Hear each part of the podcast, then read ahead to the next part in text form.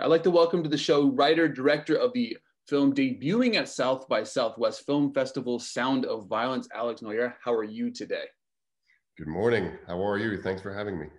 Absolutely, man. I'm excited to talk about this film. I watched it the other day and I, I just, I fell in love with it. So before we dive into the film though, uh, I like to ask the first question. What was the first job that you had inside the world of film? uh, it was more in TV. I worked for CNBC Europe while I was studying, and I was doing ad sales.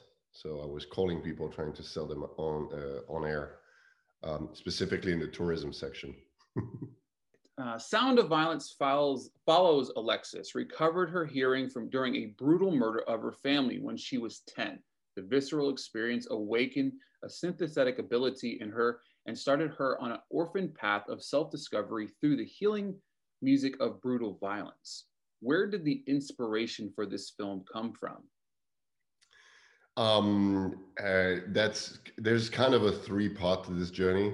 Uh, the mo- number one part is um, uh, I don't know if you know, but I produced a documentary called 808, which is um, uh, it premiered at South by in 2015, and it's about the uh, legendary TR-808 drum machine. We had amazing people like the Beastie Boys and Pharrell Williams and Questlove and the likes. It was incredible, but it took over five years of my life. And um, having your life taken over by a drum machine means that you're kind of obsessed with it. And so I was developing um, another genre project after that. Um, I wanted to redirect my career towards genre, my all-time love. Um, and um, and uh, while that was happening, I had a bit of a light bulb moment where I was like, well, you know what? The drum machine took over my life for five years. So now I need to kill somebody with a drum machine. Obviously, not in real life. But um, so there came the idea of uh, the short film Conductor. Um, and out of that film, uh, although we we won prizes for our practical effects, we won prizes for the film, and it was incredible the the the part that stuck with the audiences with me was the character of Alexis, um, this sort of antagonist protagonist character, and um, I had already thought a little bit about her universe because you know although we only give a glimpse, we have to feel a little bit more because we then we can give better information to the actors. But um, yeah, it kind of organically grew out of me. I started to write uh, the script and and uh, very quickly it made sense and uh, I always say that there's a there's always a good sign when you can summarize a movie idea in one sentence. And uh, I remember I was going at in Cannes in, uh, in 2019, going to people um, and saying, uh, "Yeah, my new movie is about a killer who makes music through her murders," and it got me, you know, the instant yes or no kind of thing. Anyway, things move quickly we went to Korea, we went to, to all sorts of places. The development happened really well. And um, Hannu Aukia, the producer who was also working with me on the short, was very much on board. And uh, yeah, it came together as initially a feature called Conductor and now called Sound of Violence. The casting of Alexis is obviously pivotal to this journey. What about Jasmin Savoy Brown made you say, she's my Alexis? I met her it's that simple. I met her. Um, I, um, I was uh, having a great conversation with our casting director, Amy Renee, and we were. Um, she was very fond of the script, um, and uh, and we started to think, and um, and you know, she first suggested Jasmin, and I said, well, I know Jasmin from The Leftovers, right? And um, and we met, and it is an absolute blast for a director to have a, a, first meeting with a with an actor. And on at the end of it you, you're like okay i just met my character. So it felt like i had just met alexis. It was it was not um it's funny because because we always uh, argue jasmin and i about who was more nervous that day. And I'm, i would definitely i was the most nervous one because uh, it, it was um and yeah, but I came out of it buzzing, and she is incredible. And throughout the shoot, the commitment to the character uh, Jasmin gave us just, I mean, I, Jasmin is, you know, she's in the next Scream movie. She has a show. I mean, she's going places because she's a she's a superstar. That's one of the things that I noted in my review is is like this is this in my opinion this is her breakout. This is it, right? You know what I mean? She it's not just about how she portrays Alexa. It's it's the little things, right? You know, the little small things throughout the film because it's a very visceral film, right? You know what I mean? It's it's not in in my head. Obviously, I didn't play the role, but in my head, it's not a very easy character to kind of portray on the screen. So when working with her on this character, what was it like taking her kind of through the journey of Alexis? Well, I mean, you're right. It, it's it's not uh, a usual way. I, I, I was very excited to shift the paradigm and and and really be following the killer, um, and then not having her as really a killer, but more as an artist. And so um, Jasmin and I worked really hard to find her tone. We adjusted lines to make it really a, a hybrid between the character I wrote and Jasmin herself. Um, and you know, even between shooting days, I would happily take the time to to go through over lines and and develop that voice. Um,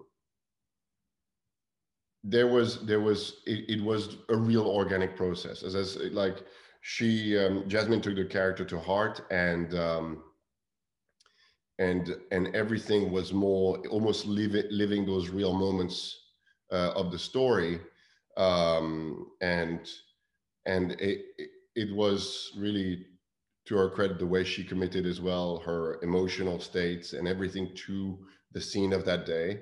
And it shows on screen because um, she made my life very easy with that because i i um, i purposely went for a very uh, complex setup. And um, and she um, the, the the pride and commitment she took she would not let me get away with anything less than what she was expecting of that character. And i think that's that when when we got to that dynamic it really kind of raised everything. And um, it was a tight shoot. It was only 20 days. And every day was amazing. I mean every day on set with with jasmin was amazing. But the same can be said as well of the rest of the cast and crew. You know lili really first lili and jasmin really bonded immediately the first time um, they met. So that was great because obviously they needed to be very close. Um, and then James came came to the equation, and we had, I think, about a week before shooting, we had a dinner um, together, and I was just like sitting back and watching everybody chatting together, and I was just like, this just made my life a whole lot easier. I would be absolutely insane not to talk about the technical aspect of this film. For me, I love, love, love, love the color palette of this film. Um, I think Daphne Daphne Qin Wu, I think is how to say her name. Daphne Qin Wu, yeah. Yeah, her cinematography is absolutely gorgeous. Um, she was what- nice. She was nice, and she she when we sat down, um, and it's not her preferred genre, but we sat down and and and I had seen a lot of her previous work where she really knew how to handle color and light, um, and it was it she she took a real ownership of that to work with me. And and when we sat down for the shot list and again it was tight. It was very short. We had we had to to work you know. So you know it, it was we were very much under pressure. Stress was high. Everything was but the look of this film is how i dreamt it but fundamentally is the the the the, the way Daphne saw it really, really, really shows. I am in awe of her work. She is an absolutely fantastic cinematographer, and uh, and um, again, somebody else who I I I, uh, I hope to work with again. But uh, also, she's going to work in much much bigger things very soon. She is she is a superstar yeah when i first got the email you have that picture that's the, the picture that's kind of being used everywhere for your film and it's just first it just reels you in obviously because the color palette it's just so beautiful because it's a very dark film but it's also very like vibrant film so it's like a mixed bags of both because there is some positivity within the journey but also very dark along the way so for me it's like it was just kind of beautiful to see that's where the synesthesia came to to help. Um, the synesthesia was sort of um, not to bring levity, but just to uh, for, to just give um, a more concrete sense of what inspiration would look like, and the the artistic high, if you will. It, it's it, to give it a visual form rather than just you know because we already have Jasmin's performance, which takes it you know very, but then we create this sort of visual framework that shows her world, if you will. I um, it, it, when because it's not in the short. The synesthesia was not part of the short. This is something that really came into the feature development, and um, and reading about synesthesia and reading about um, I call it an ability uh, because being able to experience sound in a different dimension is must be something incredible. Um, and so I wanted, I, I, I thought that this was the perfect way to really show her motivation and creative drive. So, without divulging into any obvious spoilers here, I personally feel the end of the film is a huge risk. And for me, obviously, in my opinion, it pays off completely because I do love a film that ends with some questions, right? You know what I mean? You kind of leave you thinking like, all right, what what happened after? But for me, was it your plan the entire time to kind of leave the ending the way it is? I was prepared for people to hate me for that ending. I can and I can understand why in some aspects, but for me, I feel like walking away, you are mad, but in mad in a in my opinion, in a good way, because there's so many questions left unanswered in my head about the ending. And like I said, I'm not don't divulge into it too much, but to me, it works. And was that the ending you had planned the entire time? Yes, because um, the the the celebrate the artistic celebration of this movie, um, the process, um, the artistic process is is is something which um, you know in philosophy they always say that that questions um, is how we go forward. You know you have to keep questioning keep questioning. So um, without divulging anything i feel that that uh, that i didn't want to have again a traditional paradigm in any way throughout the film. Uh, I wanted the the mindsets, the inspiration, the the all the things that happen to anyone in this film um, create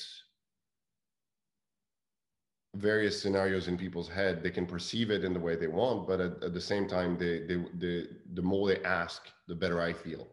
So yes, some people will um, will go through the. Some people like to be just told how they want they, they should be feeling some people like to be um, challenged, and uh, I uh, I challenge my audience. Um, I hope they will enjoy it, uh, and uh, fundamentally, I want them to love the character. Um, and uh, and if they if they if they're a bit mad at me, I'll take it. Absolutely, I, I like I said, I, I love the ending. I love endings like that. So um, before we go, I like to ask a fun question. It's a wild one. And uh, before we go, I just wanted to ask this What is your go to karaoke song? My go to karaoke song is. Oh, wow. I, am gonna I'm gonna admit this publicly. Cool. Um, Fresh Prince of Bel Air, Will Smith. I love it. That's it's it's a question I've been asking everybody, and that that to me is amazing. I love that. It. Do you do the dance? Can you dance? Um, it, it depends. How, it, it depends how good the beer tasted. absolutely, absolutely. So, Sound of Violence is debuting at the South by Southwest Film Festival tonight. I'm going to try to get this up a little bit ahead of it. Um, I just wanted to thank you for your time today and thank you for bringing a breath of fresh air and a re- originality to the film world. Oh, thank you. I, I don't know if I deserve such praise, but I, I will take it. And uh, I'm I'm just for me for the world to meet Alexis is just one of the most exciting. Um, I'm a father of two daughters, so I I I, I try to write stories with championing um, strong female characters, and um, Alexis and Jasmin kind of combined is I'm I'm just so excited to to to have the audience um, meet both sides of that character.